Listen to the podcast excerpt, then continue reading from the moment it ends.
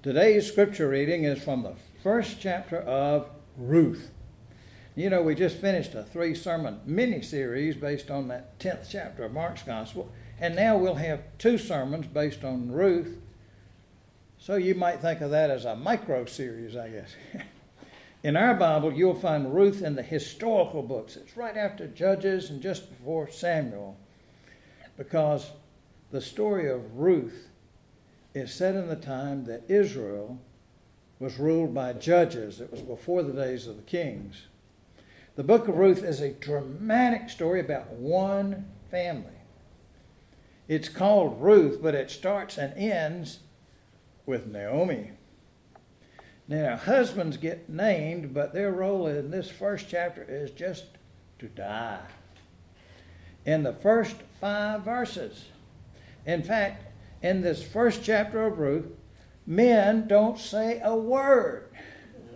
Now, the first time I talked to this passage, I told you about the little boy who was in a play, and his daddy said, What'd you play? And he said, I was the husband. And the daddy said, Well, son, next time I hope you get a speaking role. but the ladies know better than that. There's research on that, and women get interrupted by men much more than the other way around. It's true. Well, they also say that women say more than men do because they keep having the husbands keep saying, "What'd you say?" well, names names are important in the Old Testament, but especially in this book of Ruth. There's one guy, Malon, Mahlon who means sickly. Don't you wonder what was his mama thinking when she named him? Ruth? Now he marries Ruth. Ruth means friend or companion. And then Chilion means pining. He marries Orpah, back of the neck. Now, before you say, well, some of these people had names I never heard of, let me remind you, you have heard of a famous person named for Ruth's sister in law, Orpah. Oprah Winfrey was supposed to be named Orpah, but somebody reversed, they misspelled and they mis, you know, reversed the R and the P, and that's how we got Oprah. True story. So listen now for the word of God in the book of Ruth, first 18 verses. In the days when the judges ruled, there was a famine in the land, and a certain man of Bethlehem in Judah went to live in the country of Moab, he and his wife and two sons. The name of the man was Elimelech, and the name of his wife was Naomi. And the names of his sons were Mahlon and Chilion. They were Ephrathites from Bethlehem in Judah. They went into the country of Moab and remained there. But Elimelech, the husband of Naomi, died. And she was left with her two sons. These took Moabite wives. The name of the one was Orpah, and the name of the other Ruth. When they had lived there about ten years, both Mahlon and Chilion also died so that the woman was left without her two sons and her husband. Then she started to return with her daughters in law from the country of Moab. For she had heard in the country of Moab that the Lord had considered his people and given them food. So she set out from the place where she had been living, she and her two daughters in law. And they went on their way to go back to the land of Judah. But Naomi said to her two daughters in law, Go back, each of you to your mother's house. May the Lord deal kindly with you as you have dealt with the dead and with me. The Lord grant that you may find security, each of you, in the house of your husband. Then she kissed them, and they wept aloud. They said to her, No, we will return with you to your people. Ruth said, Turn back, my daughters. Why will you go with me? Do I still have sons in my womb that they become your husband? Turn back, my daughters. Go your way, for I am too old to have a husband. Even if I thought there was hope for me, even if I had a husband tonight and bear sons, would you then wait for them till they were grown? Would you then refrain from marrying? No, my daughters, it has been far more bitter for me than for you, because the hand of the Lord has turned against me. They wept aloud again. Orpah kissed her mother in law, but Ruth clung to her. So she said, See, your sister in law has gone back to her people and to her gods. Return after your sister in law. But Ruth said, Do not press me to leave you or to turn back from following you. Where you go, I will go. Where you lodge, I will lodge. Your people will be my people, and your God, my God. Where you die, I will die. There will I be buried. May the Lord do thus and so to me, and more as well, if even death parts me from you. When Naomi saw that she was determined to go with her, she said no more to her. This is the word of the Lord. Thanks, Thanks be to God. Let the words of my mouth and the meditation of my heart be acceptable to you, O Lord, my rock and my redeemer. Amen. How do you get along with your mother in law? That's what we call a rhetorical question. Because more than a few would want to claim your Fifth Amendment rights to be silent and avoid self incrimination. Well, perhaps you've heard that saying that behind every successful man is a good woman and a very surprised mother in law. well, mother in laws get a really hard time in the realm of comedy and in some dramas, everything from I don't know, Livia and I, Claudius to Livia and the Sopranos and lots of others. Mother in law Naomi, though, is not the villain in the book of Ruth. In fact, one commentator, well, more than one actually, noted there is no villain. There is no villain in this book. Many in the stories of the Bible have villains. Well, starting with Cain and Abel, murderers Cain, you know, and the first brothers, or the jealous brothers of Joseph who sold him into slavery, him and his special coat, right? Pharaoh who wouldn't let the people of Israel go. And then in the New Testament, the most famous villains would be Judas and Pontius Pilate and that mob screaming, Crucify him. So Bible stories have many villains, many of them do, but not Ruth. At least not human villains. In the story of Ruth and Naomi, the villains were the troubles of everyday life. Stressful events beyond our control, things that commonly occur but which can overwhelm and defeat us nonetheless. The very first verse in the book names one such villain. Why did Naomi and family move?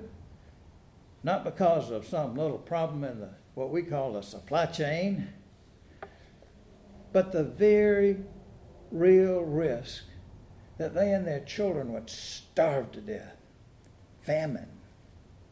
Such a dire food crisis, well, they'd had those before. Back in the 12th chapter of Genesis, we read, Now there was a famine in the land, so Abram went down to Egypt to reside there as an alien, for the famine was severe in the land. And then, hmm, about 30 chapters over, the 41st chapter of Genesis, we read, all the world came to Joseph in Egypt to buy grain because the famine became severe throughout the, all the world.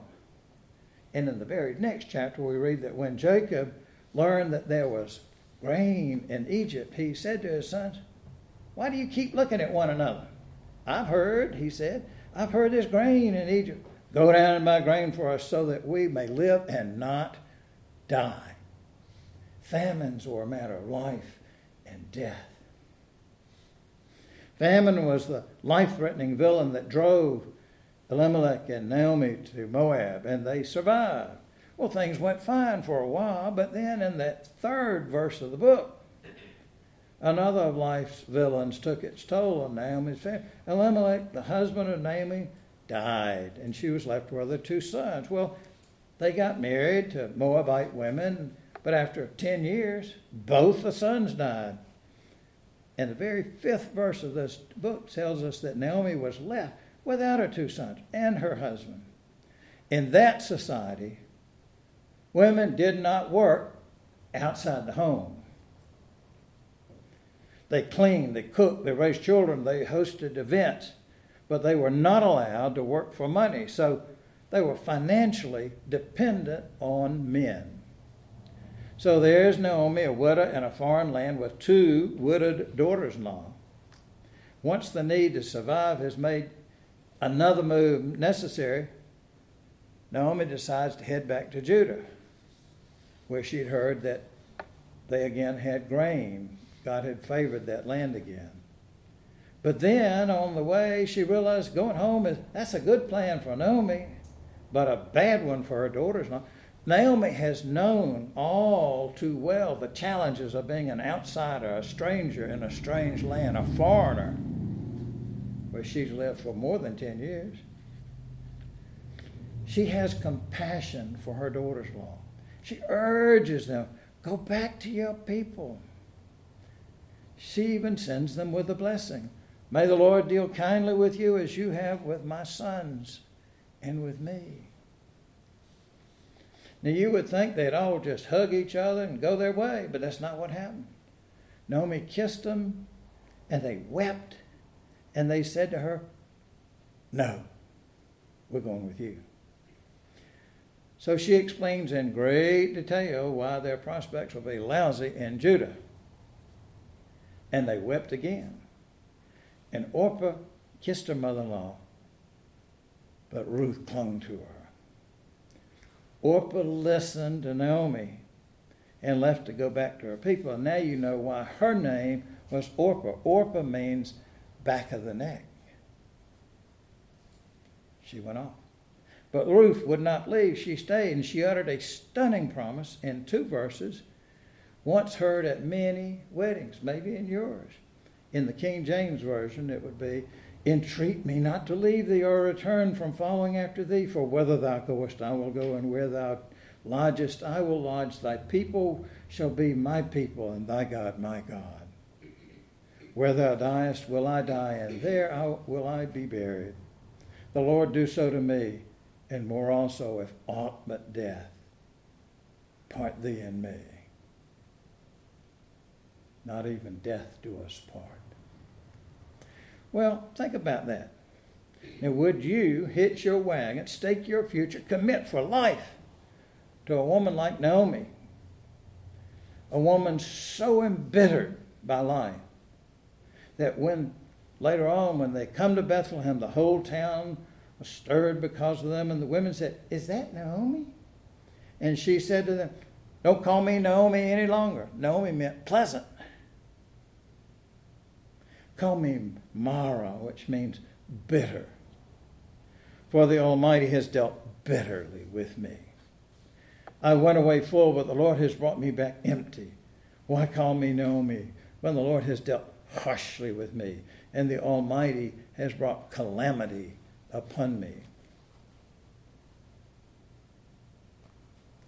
Would you want to go live with somebody forever who called herself bitter? Really? Is that somebody you would choose to live? With? Now, Ruth's remarkable commitment to her mother in law Naomi speaks volumes. First, I think it says that there was much more to Naomi than the bitterness that she was ready to be renamed with. And it also says that these women had a real family bond that lived on even after the death of the son, Naomi's son, Ruth's husband, the person who had bound their lives together. I have a friend whose father in law was in need of a kidney, and he gave one of his kidneys to his father in law. That says something about what a bond they had together. Well, next week we'll explore what you might call the rest of the story.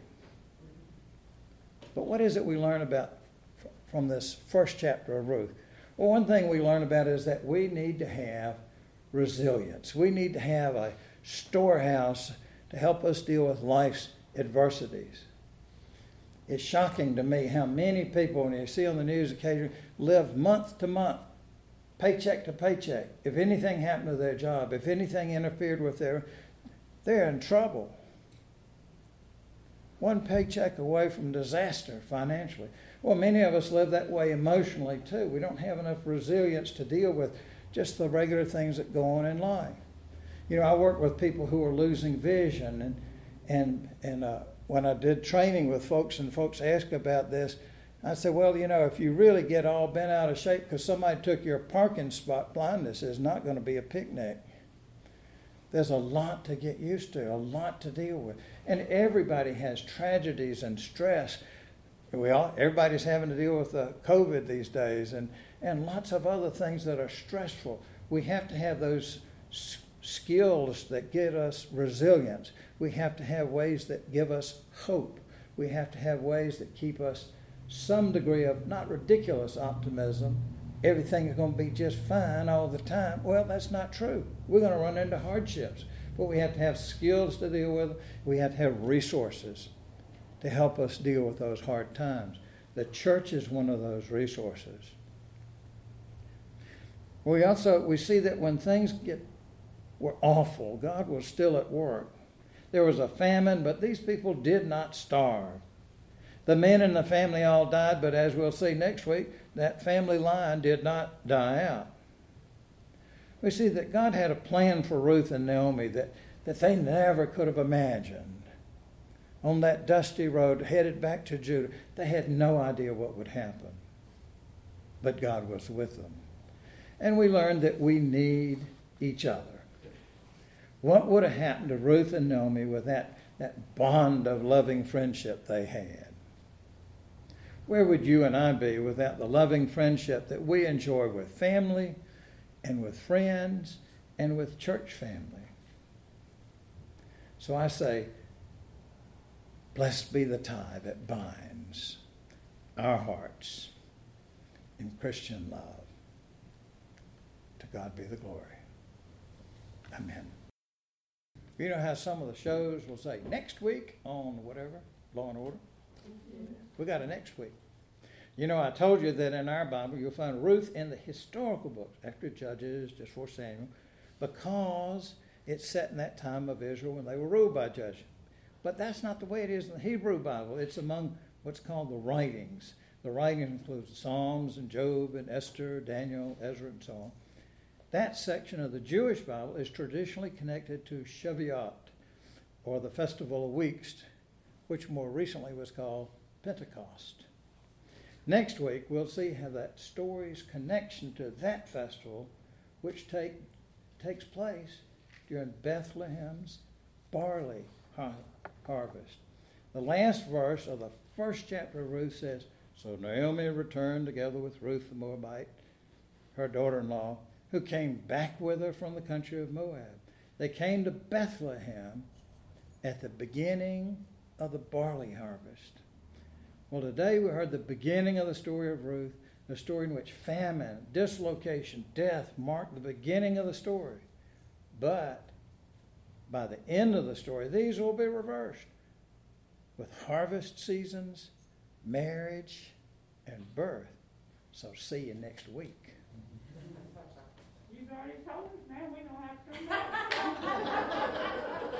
Ah, there might be some surprises along the way.